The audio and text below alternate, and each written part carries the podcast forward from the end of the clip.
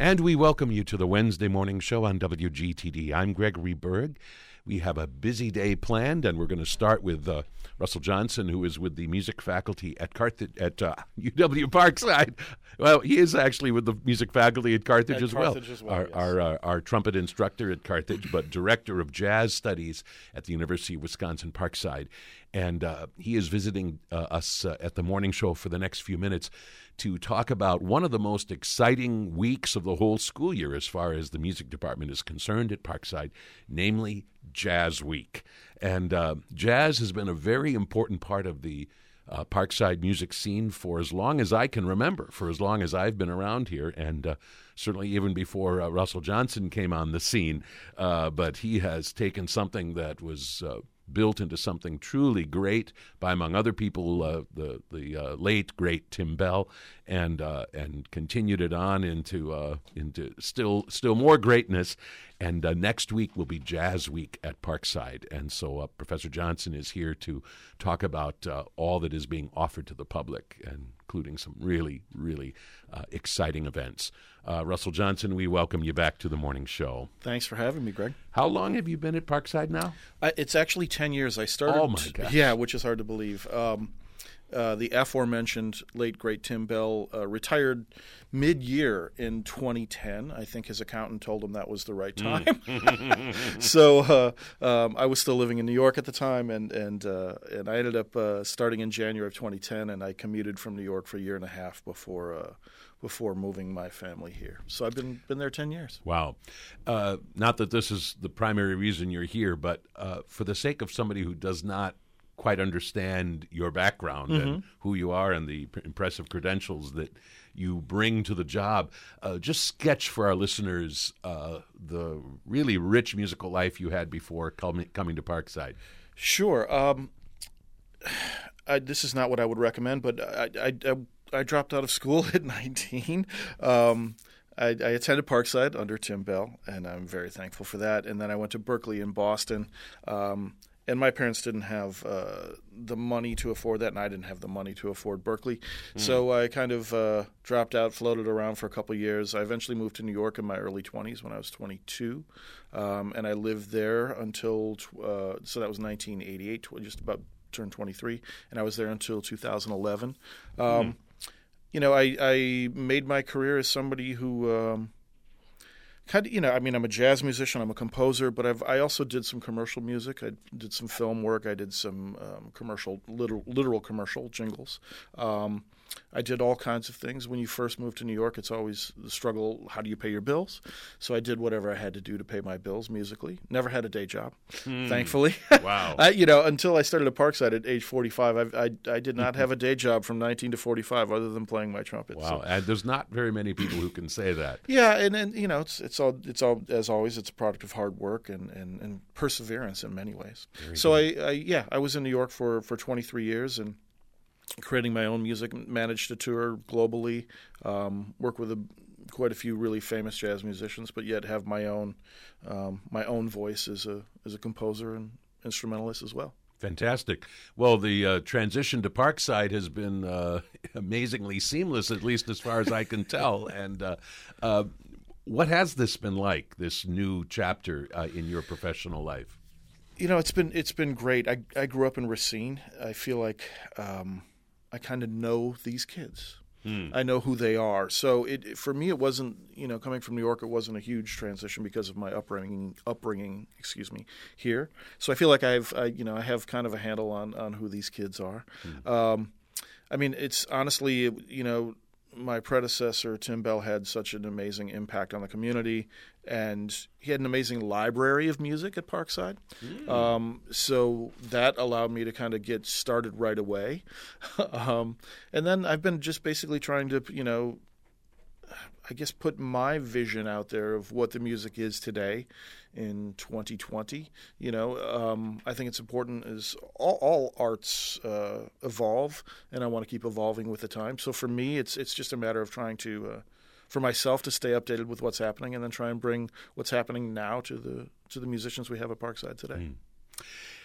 So, before we talk about all that is being offered next week uh, in terms of Jazz Week, mm-hmm. uh, I think it would be interesting for our listeners to hear a little bit about what it means to study jazz, and maybe more specifically, also what it means to study jazz at the University of Wisconsin Parkside. First of all, is that sort of an official degree or an emphasis within your music major that is available? And and if so what does it entail? So it's uh, technically it's called a concentration. So you can get a music performance degree and then you can take a concentration in jazz studies. Um, and you know it's, it's funny. I was looking at the, the catalogs for other uh, University of Wisconsin system schools. And honestly, our program um, is a little more in depth than than some of the others. Hmm. Than most that I should say. The, the coursework's actually. Um, more challenging, I would say, than than all of the others. If you're wow. if you're in the jazz studies program, you take four different semesters of jazz theory. You take a jazz arranging course, a jazz history course, um, a course called styles and analysis. So it's quite an in depth um, concentration. Mm-hmm.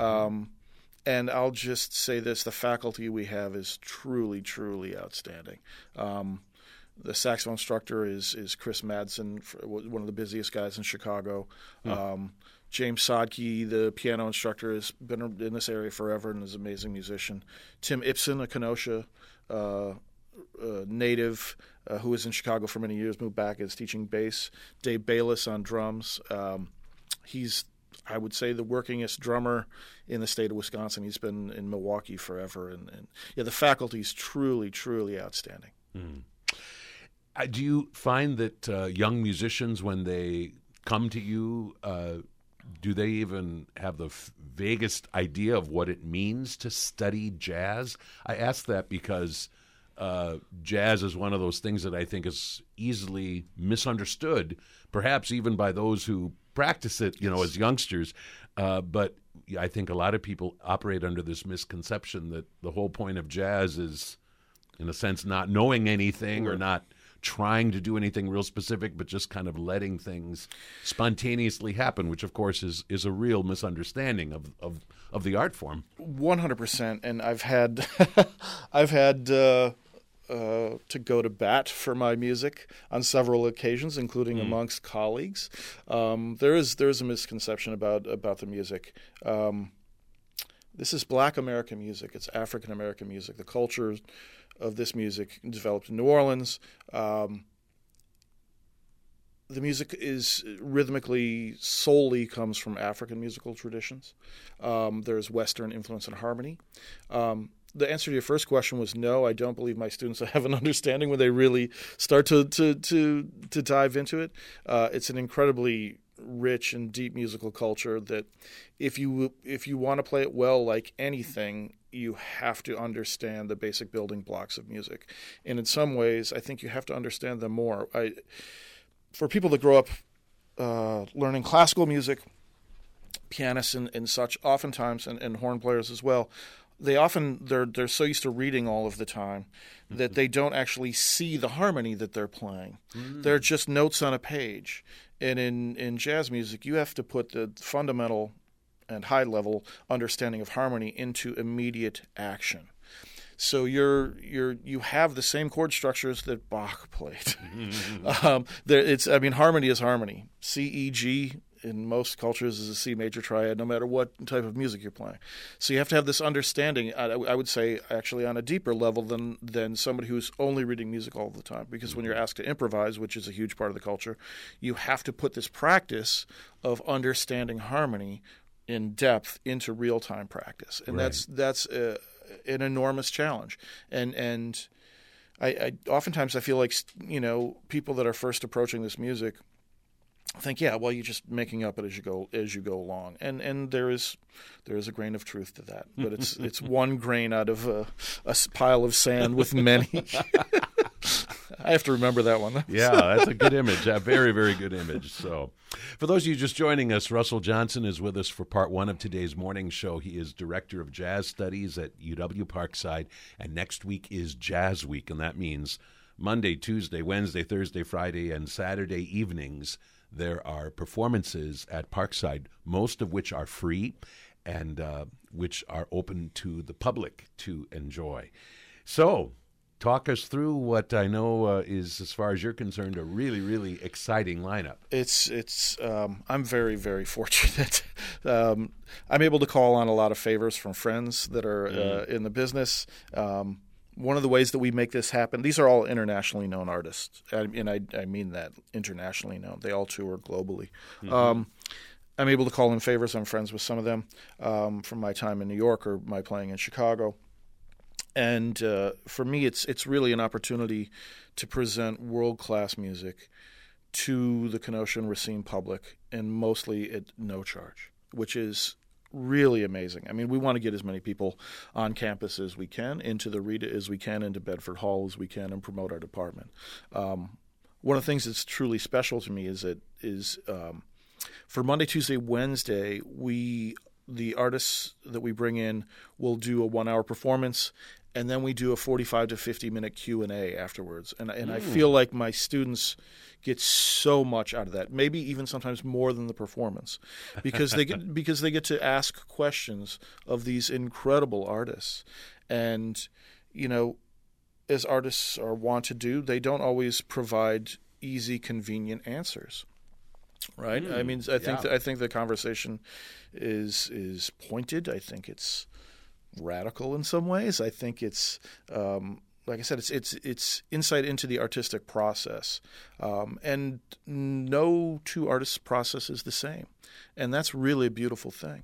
Um, this year, it's funny. I you know I'm a trumpet player myself, and this year I have several on the on the on the on the docket. But in, huh. in past years, I probably haven't had as many trumpet player band leaders. But, oh, okay. Um, but yeah, it's it's it's an amazing opportunity for our students and for the general public. Uh, uh and one of the, the amazing things that's happened is every year the uh, the attendance has grown.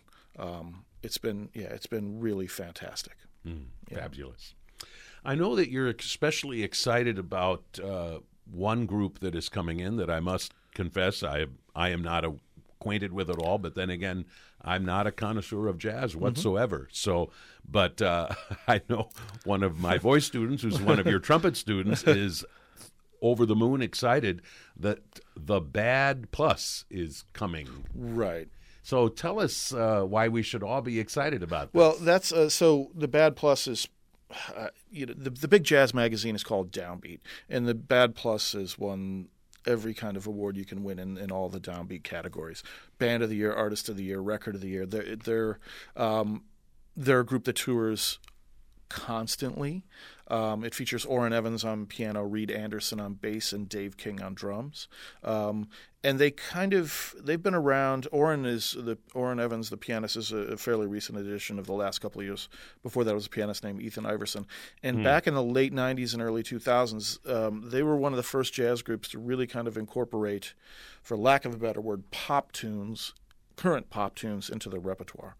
So it's it's a you know, and it's still you know follows the jazz aesthetic. There's tons of improvisation, but they they do you know sometimes incorporate some popular tunes. Um, and like, like I said, they they travel you know they're constantly touring and honestly like i said i would say that about all of the artists that we have um, on monday night we have jaimie branch and Fly or Die jaimie's a, a trumpet player who's living in new york um, who was in Chicago for, for many years, and, and she has just over the last two years, three years, just kind of exploded. Her her popularity has exploded. Um, now she's always been a great musician. Just sometimes it takes, you know, mm. it takes for somebody to catch on and kind of promote it. Um, Tuesday is Ben Lamar Gay, a cornet player and, and vocalist from from Chicago.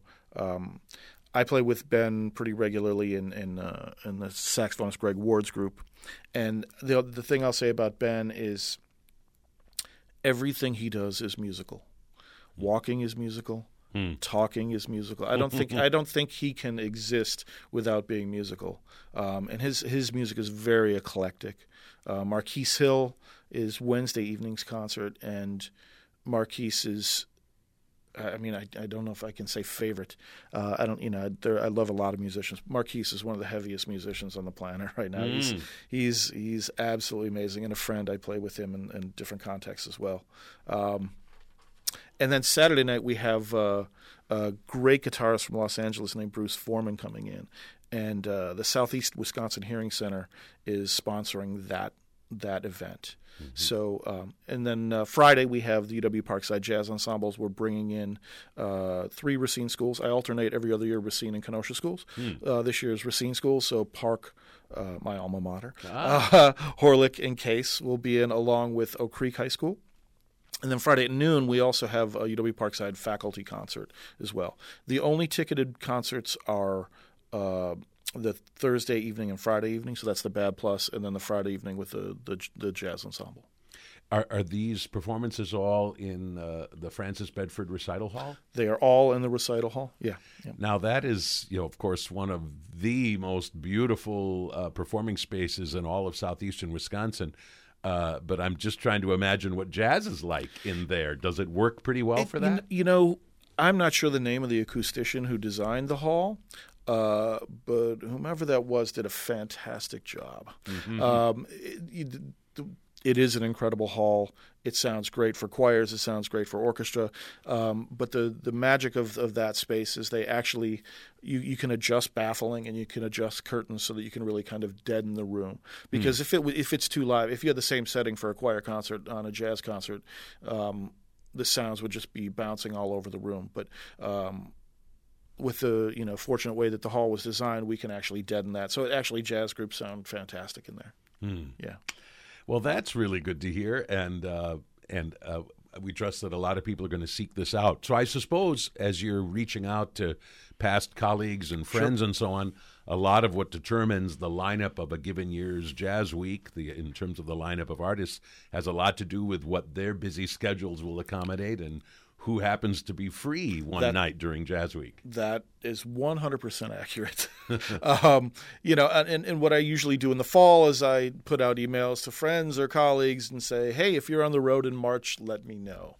Um, and I mean, the way it works with a lot of these artists is the way it works for almost every artist, and, and I've been a touring artist for many years, is you need that one big gig that pays that's your anchor gig and then you fill in around it. So if you're you know um, on a monday night or a tuesday night or a wednesday night and and you can fill it in you're happy to do so. So yeah i mean it's it's it's a matter of, of routing for a lot of these musicians. Um, and it's you know this can be this can be you know a great a great event to play on, a, on, on what might be considered an off night. So that's one of the ways I'm able to really bring in um, these incredible artists. And and this year, like bringing in the Bad Plus and, and actually Marquis, um, the dean of the College of Arts and Humanities, Leslie Walker, uh, Dr. Leslie Walker, has really been um, exceptionally helpful in raising funds for the for the uh, for the events. It's not easy. My students, um, I also owe a great debt to the Uline um, Corporation. They, uh, my students, actually go to their uh, headquarters four times a year and perform concerts um, at the headquarters. And uh, Uline then makes a, a contribution to our uh, specifically the jazz department, and then my that's how I fund this because I I wouldn't be able to do it as everybody knows budgets are tight everywhere. I wouldn't be able to do it with the budget that I receive. So um, yeah, there are a lot of people to thank when it comes to to making this week happen. Yeah. So, what would you point to as the the major benefit of doing this? I mean, uh, anything beyond the obvious? Well, I mean, the obvious uh, is obvious for a reason. It's uh, it, well, I mean, I get to I get to to hear all this amazing music, and that inspires me. Uh, it's it's really it's student and both student and community based. Uh, for my students, um, I mean, we're we're pretty fortunate. We can drive an hour and be in Chicago, drive forty minutes and be in Milwaukee, and and they can go hear some amazing music. But it's not like living in New York, where you have these artists playing every night. So it's an it's really an opportunity for my students. Again, the the, the Q and A at the end of these sessions is extremely important. Um, my every I, I, every uh, rehearsal I have after this week, I talk to my students and I bring up the topics that are brought up, and they get so much from from really listening to these artists talk not only about their craft but what it's like to make a living as a musician, the challenges that come with that, the uh, incredible you know opportunities you get to travel. Um, so it's really it's it and plus um, you know it's an amazing uh, opportunity for Kenosha and Racine residents to hear world class music. At like the Bad Plus, that that's a ten dollar ticket, five dollars for students. I guarantee you, there's no place on the planet that you're hearing that band for ten dollars. That does that doesn't exist. If you were to go hear them in a club in New York, you'd pay sixty plus thirty dollar drink minimum. wow! Know? So it's it's one of those things where it's really an opportunity for for um, for our communities to to experience this incredible music. Wonderful. Yeah. So if people want more information about all that's being offered with uh, UW Parkside's Jazz Week, mm-hmm. uh, what's the best way for them to seek sure. out more specifics? uwp.edu backslash jazz. That has all of the information. Uh, it has artist bios. Uh, it has the complete schedule. Um, that should get you all the information you need to know. Fantastic. Russell Johnson is Director of Jazz Studies at the, the University of Wisconsin Parkside. And once again, he has put together uh, a stellar lineup for Parkside's Jazz Week, which is next week beginning uh, on Monday evening, and free public performances Monday, Tuesday, Wednesday evening in Francis Bedford Recital Hall. Thursday, the big headliner, the Bad Plus, UW Parkside's own jazz ensemble with Racine Area High School and Oak Creek High mm-hmm. School uh, jazz musicians on Friday night, and guitarist Bruce Forman finishes things out on Saturday evening. And again, you can go to uwp.edu for more information. Russ Johnson, thank you so much. Uh, congratulations on what sounds like a magnificent jazz week coming up. And thanks for being part of the morning show today to tell us about it. Thank you so much, Greg. I appreciate being able to talk about the music and with somebody who is so knowledgeable. So thank you. You're listening to the morning show on WGTD HD, your gateway to public radio. I'm Gregory Berg. And for this portion of WGTD's morning show, I'm happy to welcome back to the program Steve Musenden, who is Executive Director of the Racine Literacy Council. And uh, we have uh, talked with Steve on a number of different occasions about the really good work of the Racine Literacy Council. And uh, they have a very big event that is coming up on the 21st of March that we want to uh, talk about. Uh, but first, Steve Musenden, we welcome you back to the program. Great. Thank you very much, Greg. Um, as always, it's a pleasure speaking with you, and um, I look forward to our conversation. Uh, so, this is, uh, I suppose, uh, there's no particular season where things are especially busy all year round. I mean, there are always people knocking on your door uh, wanting to uh, access the services that are offered by the Racine Literacy Council. Uh, how are things going? Uh, are you uh, managing to keep up with the demand? Funny you should mention that. Um, it's actually um, at its peak season right now. Um, right now, we're uh, gearing up. We're revamping some of our programming. Um, we've also added some additional services and looking for some uh, additional outreach in the community. So, what is the need right now? I mean, uh, how many people right now are you serving, and, and how many more people could you potentially be serving if you had even more more volunteers in your ranks? Uh, more volunteers equals um, again expanded services. Right now, um, we're looking to uh, put in a lot more a lot more groups within the Literacy Council um, as far as the sessions are concerned, um, and so we're ramping up for that. Hopefully by uh, the new fiscal year in July, we'll have everything in place, and you know we'll be running all on all cylinders at that point. Um, but always, there's always a need for tutors. Um, and then there's always a need for volunteers at the Racine Literacy Council. We should probably remind people that uh, the work of the Racine Literacy Council goes beyond the most sort of standard sense of the word. I mean, the the literacy work that you do that is the heart and soul, of course, of the Racine Literacy Council. But just remind our listeners about some of the ser- other services that you offer that go beyond just that that basic notion of of helping people, for instance, learn to read. What are some of the other things that are offered by the Literacy Council? Um, right now, in March, we're getting ready to kick off our citizenship class. It goes from March 18th to May 6th, uh, from 6 6 p.m. to 7:30 p.m. Um, that's a, roughly about a six to eight week program. Um, we also have uh, a tutor training, which is coming up in March, March 25th. And um, one of the things that we've added, we've always had driver's education and uh, commercial driver's license testing uh, preparation at RLC, but now we have uh, it in both English and Spanish. So that's just another uh-huh. added value to um, the services we provide about the core mission of, uh, which is, of course, literacy. What are the uh, the different ways in which that is offered uh, to to the public? Um, when when you come into the Literacy Council, um, one of the things, the way the program is set up, um, it's it's almost akin to when you have youth and trying to teach them. They you kind of force feed information to them. With adults, it's totally different. Um, while providing basic services, we have to provide something that's goal oriented, something that's going to be relative and relatable to the student.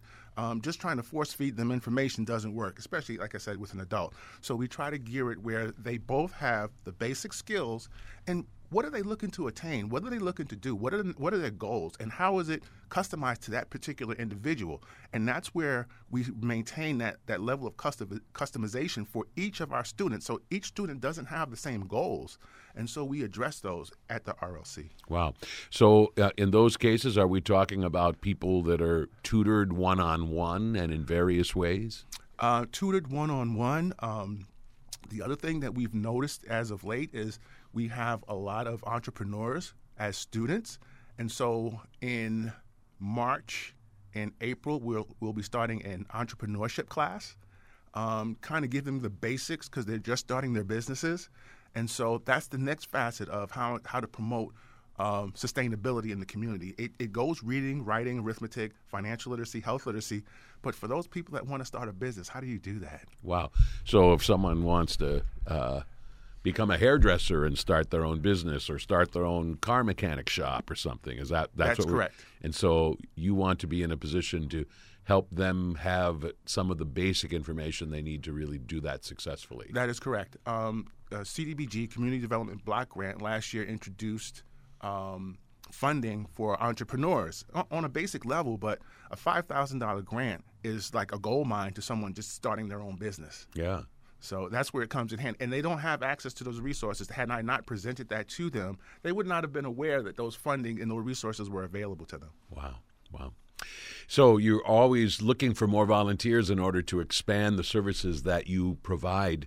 Uh, I know that some of your volunteers uh, have a, a, background in education, maybe as retired teachers or retired teachers' aides, uh, but I know that it is not limited to that. I mean, it, it is that those kind of credentials are not necessary for being a volunteer for the Literacy Council.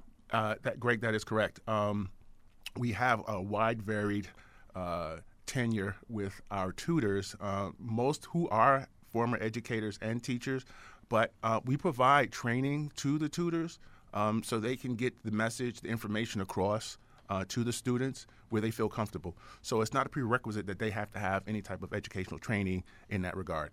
And what about the kind of time commitment that it uh, that it is required to be to be a, a, tutor? Is there some variation or flexibility in terms of the, the kind of time that this uh, demands of a, of a volunteer? We have some tutors that I think literally sleeps at the RLC. I mean, I see them so many times a week. Um, Mary Gelhoff is one. Um, Mrs. Peterson is another one. Um, I mean, I see them and I run into them all the time. And I said, "Didn't you leave yet?" We only require two hours, two hours of your time a week to come in and provide services to the students of the Literacy Council. But you have some tutors um, that just are totally engaged, totally committed, and they come in multiple times a week because either they're retired or they have that passion that everyone has at the Literacy Council. Hmm. So you have a very big event uh, coming up that yes. you are excited to uh, tell us about. Yes. Um, over the last couple of years, we've had this uh, moniker that we have. It's called "Open the Opening the Door to Education." It's kind of like our hashtag. And so, our last couple of major fundraising events have been called the Open Door event. Uh, we have this one on March 21st, Saturday at Memorial Hall, and it's from uh, 5:30 to 8:30 p.m. Uh, we have our keynote speaker is actually uh, Mayor Cory Mason. Uh, we're excited about that. And then we have entertainment um, via the Madison's Piano Dueling Pianos. Ah, fun. Yeah. So, uh, if people are interested in attending that, what do they need to do? Um, they can uh, go to our website, which is www.racineliteracy.com. Um, we've had banners and posters, fly, flyers throughout the city, um, and they can also call the Racine Literacy Council at 262 632 9495 for additional information. Very good. A last question.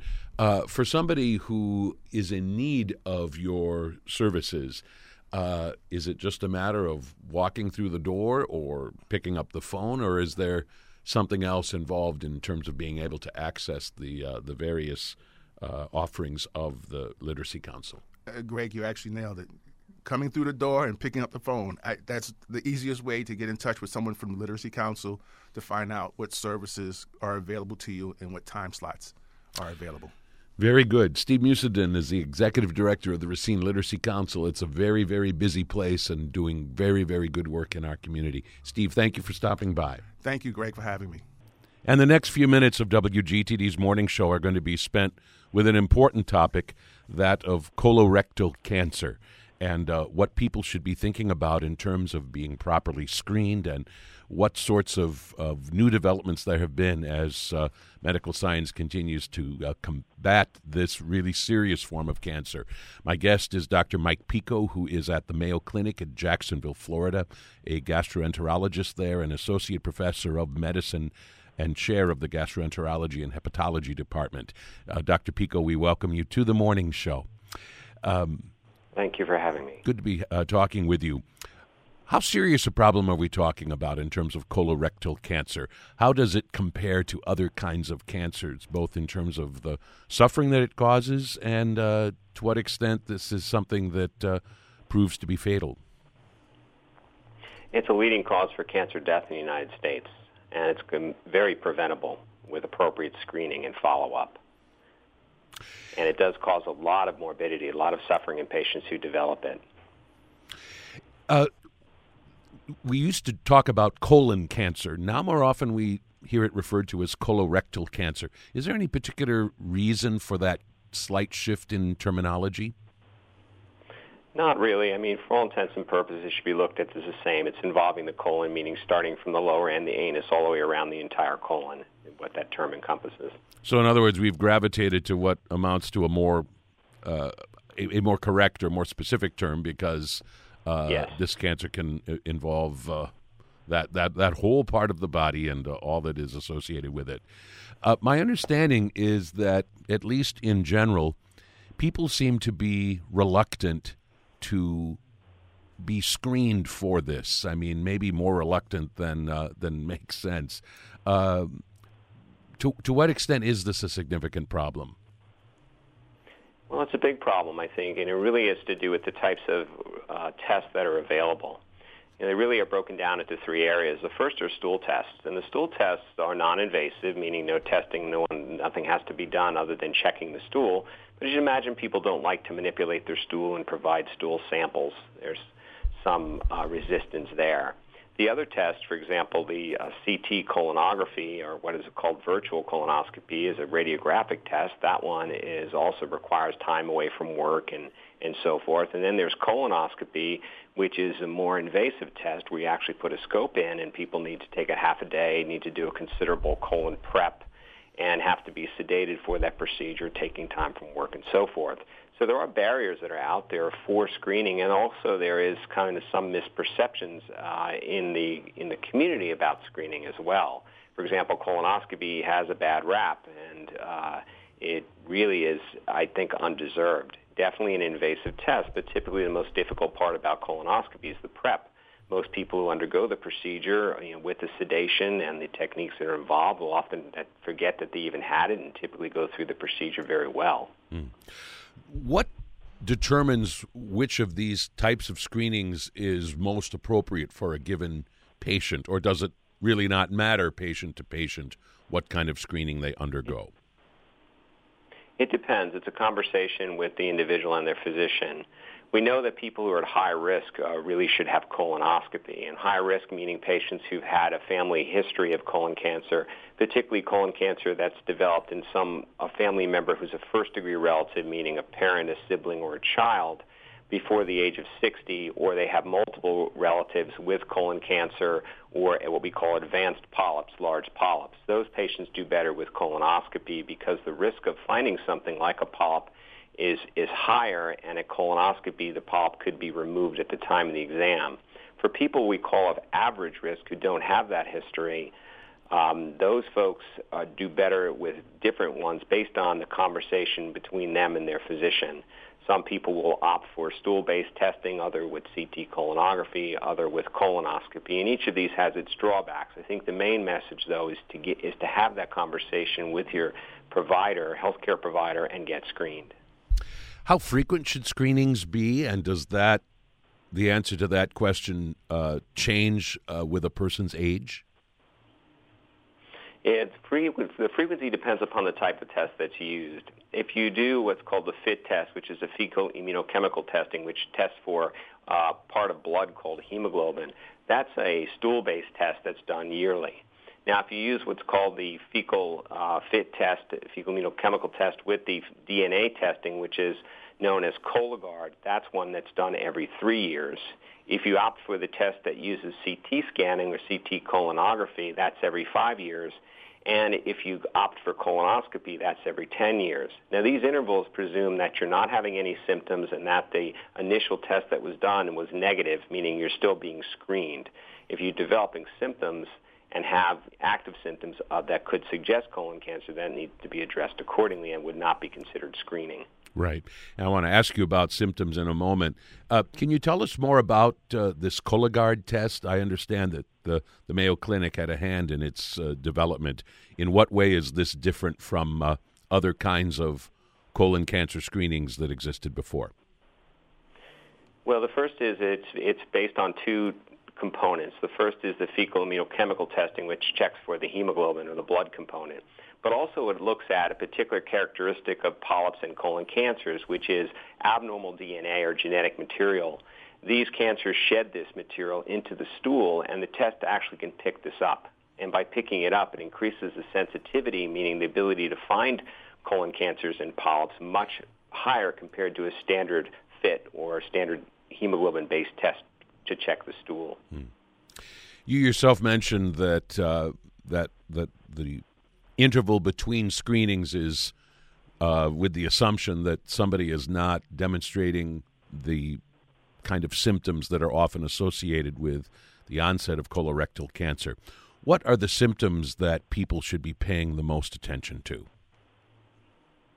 Well, the symptoms mainly really consist of common ones would be rectal bleeding, any type of rectal bleeding. Often patients will attribute that to, for example, hemorrhoids or other findings that they consider may be benign, but any rectal bleeding is significant and that needs to be discussed with a physician.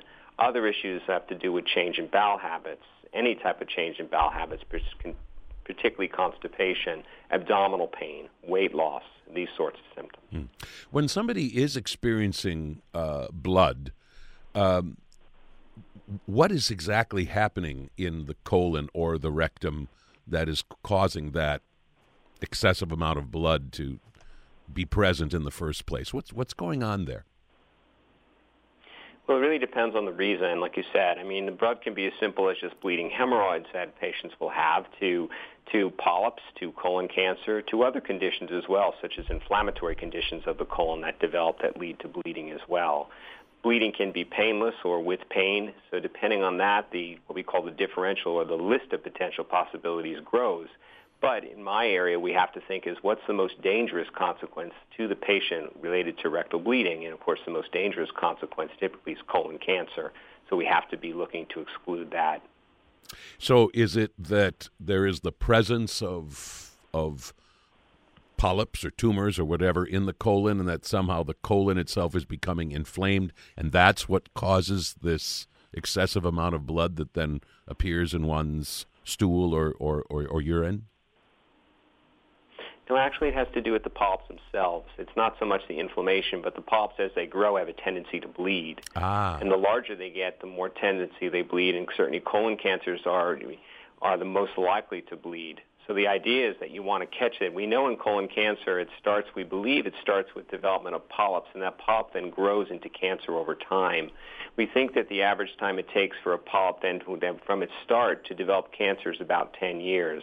And the larger the polyp gets, the more likely it is to bleed. So the idea behind screening is you want to catch the catch this early before it starts to bleed because when it starts to bleed, you're more likely dealing with what we would call an advanced lesion or even a colon cancer. And the goal, of course, is to stop that or find those polyps early to remove them. Hmm. Assuming that uh, someone has not been screened as they should be, or for whatever reason, colon cancer is is missed and is then found to be present, uh, how treatable, generally speaking, is colorectal cancer? It depends upon the stage, and the stage has to do with the tumor itself, where it is in the colon in terms of they start typically on the wall of the colon, and then with time, they, the tumor can penetrate through the wall of the colon, and then eventually can actually go through the wall to the surrounding tissues and the lymph nodes, and then even move on to the liver and other organs. And the ability to treat is related to the stage. Superficial colon cancers that are just localized to the lining are very treatable, but of course, those who had more we call metastases and such are, are much less treatable. Right. So that's really, again, the idea behind screening. I appreciate uh, the information that you have uh, shared here. Uh, is there a means by which people can get more information through the Mayo Clinic about what we've talked about? Yes, you can go to the Mayo Clinic sites, mayo.edu or mayo.com, are great sites. All those sites are excellent. And of course, there's lots of good information out there through Centers for Disease Control and the NIH and so forth as well. Very good. Dr. Mike Picco, a gastroenterologist with the Mayo Clinic in Jacksonville, Florida. Dr. Picco, thank you so much for your time. Thank you. Thank you for having me today. In this portion of WGTD's morning show, we're going to be talking about the escalating challenges faced by the U.S. military when it comes to recruitment. Of course, it was back in 1973 that the draft was abolished and replaced by an all volunteer military.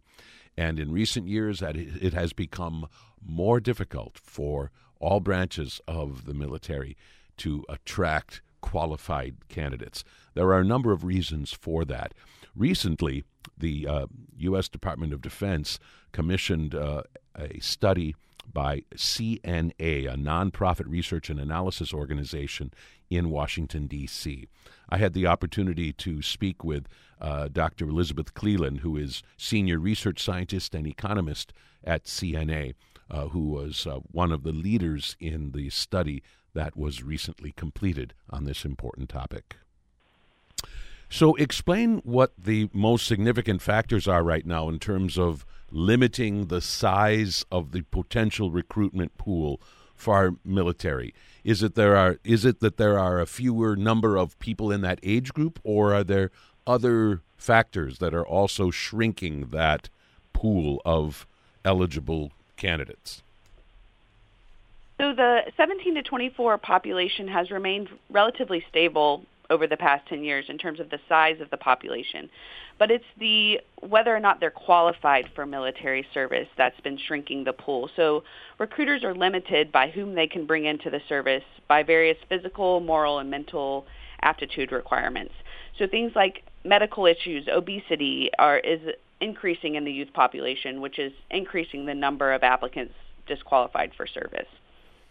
And we see those numbers just going up in ways that that uh, uh, apparently sh- should cause us some alarm. I mean, for a number of reasons, but but uh, today what we're talking about is how it is, in a sense, ruling out many young people who might otherwise be qualified for and might otherwise be interested in a career in the military.